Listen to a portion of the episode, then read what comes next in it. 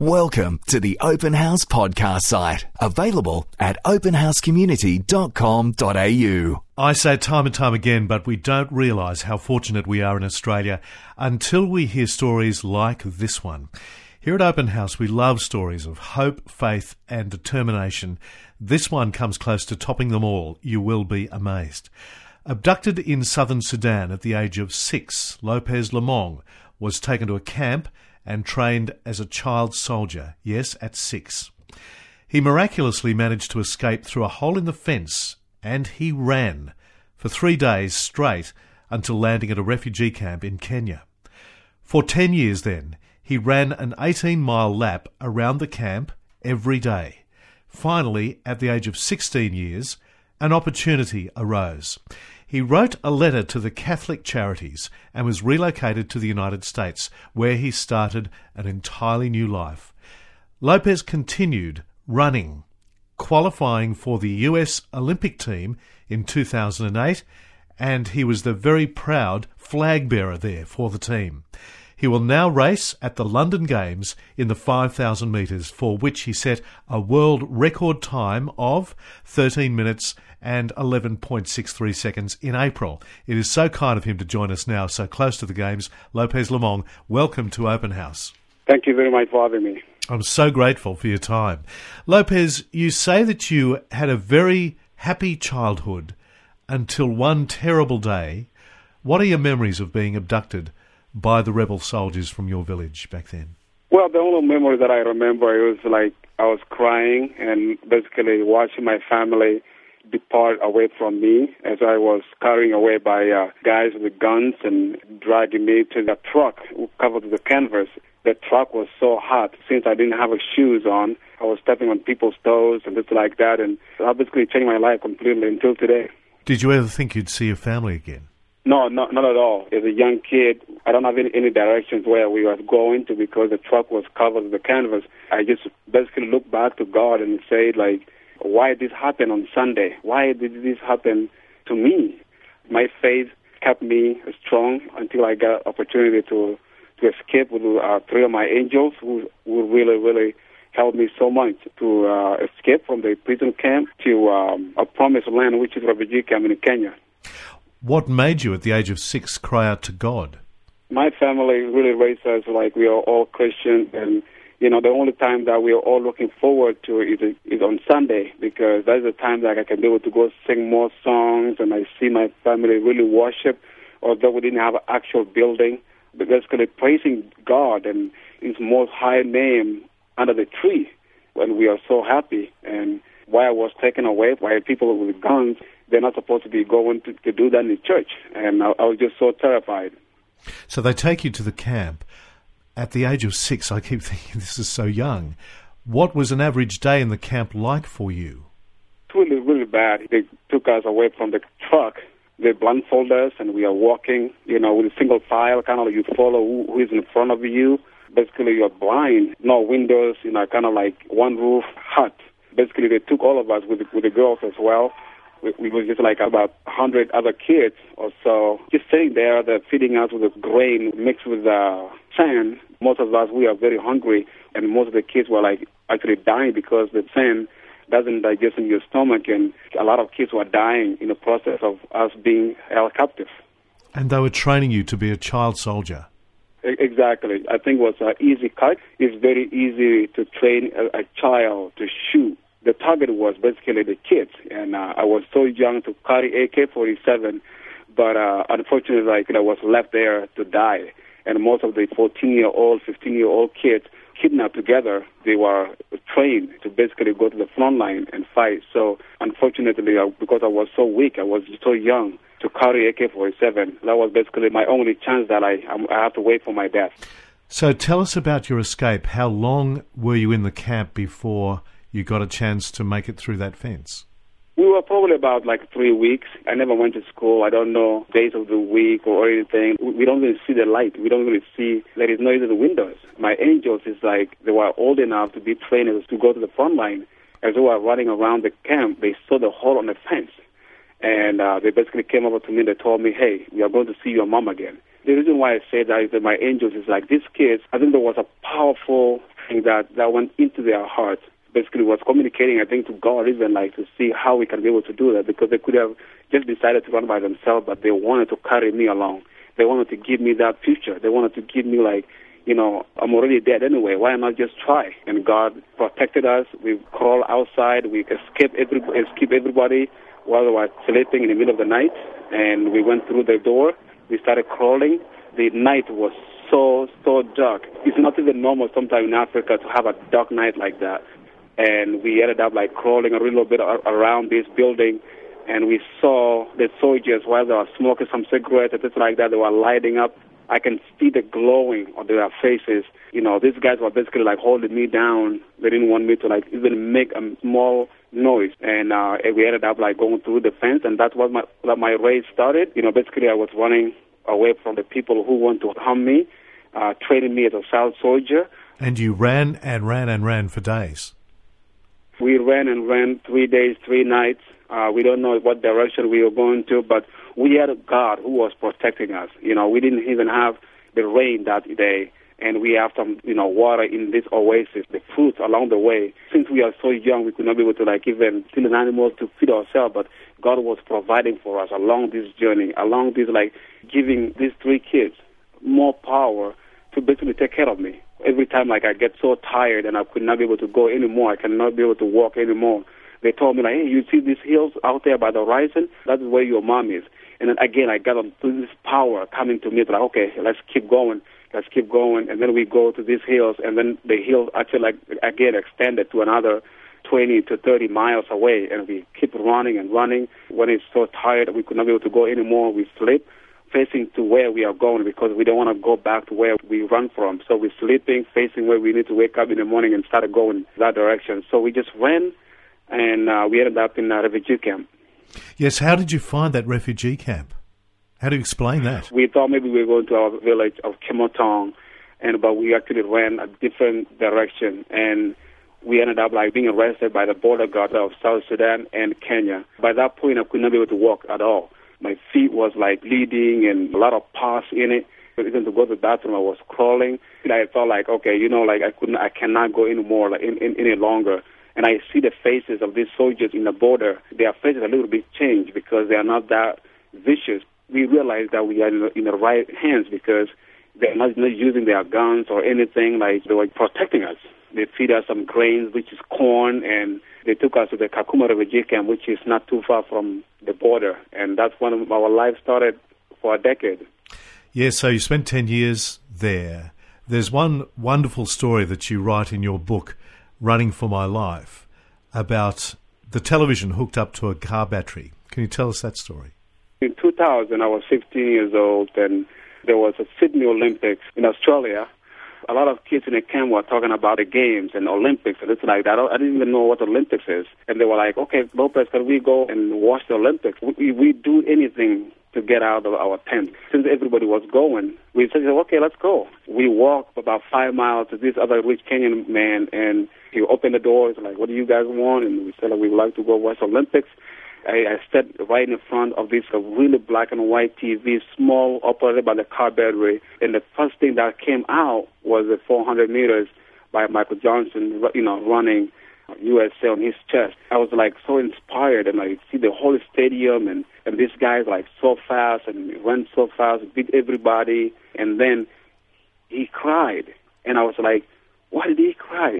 In Africa, um, a guy like that or a grown up cannot cry. Even me, like as as a 15 years old, I cannot be able to show my cry and he cried, you know, on, on TV. And there was a lot of people are basically shouting, and it's just amazing to see that. This really opened my mind. I said, I would like to run as fast as that guy for that country one day. And that's when my Olympic dream started. And I just started running for my life, and I get so inspired by somebody who out there, like thousands of miles away, inspires me somewhere in a refugee camp and give me that hope that one day I can run in Olympics for the United States. You must have had a tremendous amount of discipline, but also energy to run so far, 18 miles each day. It's a way of escaping that temptation of you eating the food that is supposed to be rationed for 45 days. UN give us food could be even more than 45 days before we get another rationing. The only thing that we need to do is like distract ourselves from thinking about hunger and just go for a run. And we eat at midnight. And the reason why we eat at midnight is because, like, you know, we need to be able to uh, get that food in your system to sustain you through. Although it wasn't enough, but our running became our regimen. And all the time you had this vision of the Olympics still in your mind. Yes, absolutely. Because the moment I saw the Olympic Games in Sydney, I was just like, there is another world out there for me that I can be able to do what I do every day to run. Because running is like mode of our transportation. We did, I didn't know that it's a sport, you know. And if you want to go from one point A to point B and you want to get there quicker, you run there. It kind of changed me because after watching Michael Johnson cry, I knew that wow, he did not really do this for himself. There was something bigger he was doing that for. He was running for a purpose. And that now like i'm running for god you know. I'm running for the people who did not have a chance to tell their story and tell their talent. This is a case that is still on, on today. As i speak to you in south sudan in other part of the world in refugee camp is still going through what i went through. And that's why i'm like i'm here to inspire them. I'm here. I'm like a michael johnson to them. I want to inspire them to say like to tell them that there is more think big dream big somebody else is, is watching you. Somebody else is going to come to you and say, You are a son or you are a daughter of God. And somebody's going to come out there and pick you up and say, Hey, you matter. You go out there and practice any sport you want to practice. Did you ever think of how you might achieve that dream? How do you go from a Kenyan refugee camp to the Olympics? It's through God. I, I pray every day. The moment I captured that, the picture you know, in a black and white TV with a USA on it, I started dreaming. Every time I think about running, my mind is like, one day I will be in the U.S. One day. God cannot bless people. The blessing doesn't come like right away. It takes a while, and it takes patience, and it takes like, I want to be there. I want to be Olympic one day. I want to give back. I want to do this. Even when I came to the United States, although I never even win like a varsity race, I told my coaches, I want to go to Olympics. And they were like, oh my goodness, are you serious? How are you going to go to Olympics and you're like still running 17 minutes for 5K? You have to believe, and God will always open the doors. And you took action after 10 years and wrote to the Catholic Charities. After 10 years, when we got opportunity that the United States government won 3,500 lost boys, when I heard about that, and it says United States government won 3,000 with a church, I was just like, I have to do it. I have to write my story. And I basically went back, started writing a story in Swahili. We went out, we translated from Swahili to English word by word. I knew that I put everything out there. God was there, and my name was there, was called, and I was just so happy. Having that letter in the refugee camp was huge for me. Yes. You know, basically, it's like another step to go to America. Somebody was helping me. So, what was it like arriving in the United States for you? It was incredible. It was just amazing. I remember July 31st of 2001. My family, who never seen me before, we wanted to see this black and white passport size photo, you know, with my records. And they came over while I arrived in Syracuse. You know, they uh, received me and with a big sign that said "Welcome home." I never had that before, and it was just incredible to see that. I basically lived out uh, a childhood again, the childhood that I never had before, a family. So you're adopted into a new family? Yes, I was adopted into a new family in upstate New York. You know, they tell me it's like you're going to school. Although my education level wasn't enough, it wasn't even like a first grade education, but I believe that the reason why uh, education is the only way I can be able to tell the story and be able to like take advantage of all the resources that United States kids are getting I have to get that too. And I have to take that opportunity. I cannot take anything for granted because I never own a pencil, pen, paper, anything in, in the camp.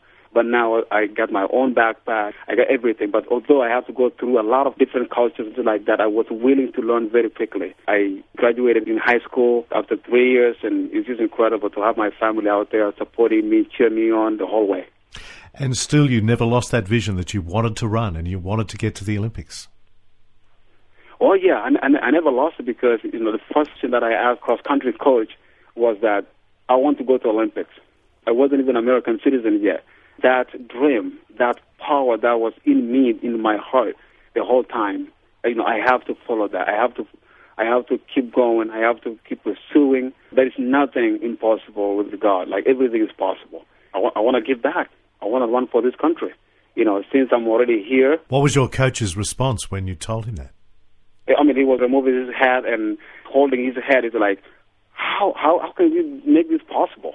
Yes. You know, I mean, you're not even like you don't even have any marks. You know, you don't even know how to race. And actually, one of my teammates, uh, one of my best friends, we were running out and looking at the nice, really high mountain overlooking the whole high, high school. And and basically, I said, if I go to Olympic, will you come and and watch me? And he said yes.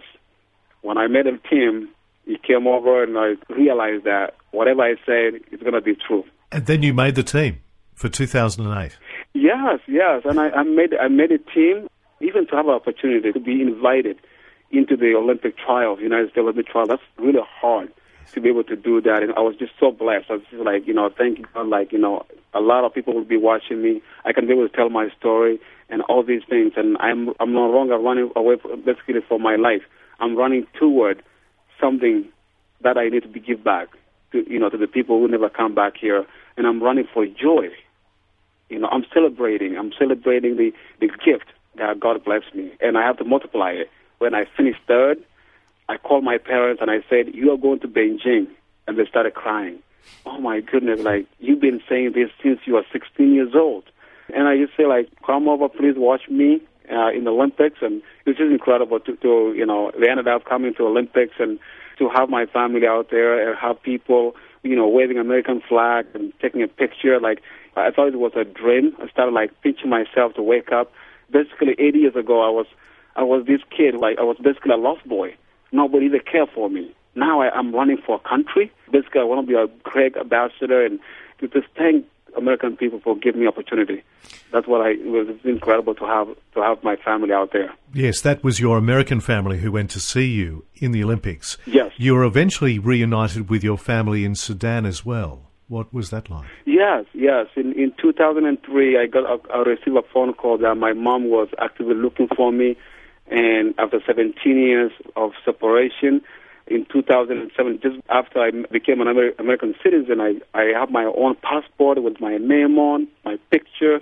You know, it was just so incredible because the picture of my mom totally is like different. When I saw this woman in front of me, and started dancing, started like it just brought tears to me, and to see like she was just such a strong woman, like still she never gave up on me. My dad came over as well, and it was just like incredible to have that like a Thanksgiving, sit down at a table and share that meal that we never share when I was young and when I was taken away, and it was it's just like it's blessing. It, it's incredible how God can be able to like protect people and eventually reunite them after 17 years, and it's just amazing. It's a wonderful story. Fast forward to London, and you've been setting such wonderful times in the 5,000 metres. What are you hoping to achieve in London? How do you think you'll go? Getting the opportunity to go represent this great nation, United States, and have these colors on my body and, and represent it is my dream come true. This is my second Olympics, going totally with a different event. Uh, last Olympic, I was 1500 meters runner, but now, like you know, I think I can be able to have a great potential in 5000. Most importantly, it's like I wish one day out there, one kid, you know, even the United States or Australia or any, anybody all over the world, be able to see me that every, anything is possible. And I'm going to London, focusing that I need to give back to this country. I want to go run my best race. It's going to be tough. The uh, competition will be very, very tough, but I think I'm prepared mentally, physically, and to be able to go out there and really defend, like try to get this medal back to the United States where it belongs, and be able to like to give a thank to the American people for giving opportunity to represent them in the second Olympics. Lopez, I'm sure after hearing your story on Open House around Australia, there'll be lots of Australians cheering for you as well when you race. Can I ask you finally, what do you say to God today about the way your life has played out? I will say to God, I am your son. You basically rescued me from wilderness, from anything, from the dangers, and I could have, could have been dead somewhere in that camp. And never give up. You're always there for me. You know, He's a God of forgiveness. You know, I've already forgiven all, all the people like kidnapped me because they don't know what probably what they did, but I think they were doing that for the good thing for me. But now is my time to be able to go out and give back with my foundation and give a future for these other kids in South Sudan, giving clean water, education, healthcare, and nutrition. But I'm still fighting to be able to give back to these kids. I would like to give opportunity to these kids to, to get everything that they need. The, the opportunity that American people give to me, I would like to trickle that down. That fight still going. That race still not even begun yet. I'm asking everybody, my friends all over the world, let's have a big race. Come back, run along with me, and let's give back to this uh, community. So I think this is like the time for me from South Sudan to be able to tell everybody we need to go out there and help. We need to go there and give opportunity. If anybody will be out there cheering me on, things like that, please visit my website, Lopez Lomong, and for SouthSudan.org to be able to come along, run with me, and we'll have a great Olympics great afterwards. Stuff, great stuff. And we'll put that uh, website and also the title of your book, Running for My Life, up on our Open House Community Facebook page. It's been a great privilege speaking with you, Lopez. Thank you so much for joining us, and all the very best for uh, London. Thank you so much. I would like to also, you know, to shout out to the great Australian government for giving opportunity for a lot of South Sudanese refugees to basically give them opportunity. It's united us. We in Australia, United States, all over the world that give the opportunity to these uh, kids. You know, now we got our opportunity our hope. And, you know, thank you so much for everything and thank you for uh, opportunity for me to share my story and hope you have a great day. Same to you. Thank you so much, Lopez. We hope you enjoyed this Open House podcast thanks to Christian Super and Real World Technology Solutions. To hear more from Open House, visit openhousecommunity.com.au.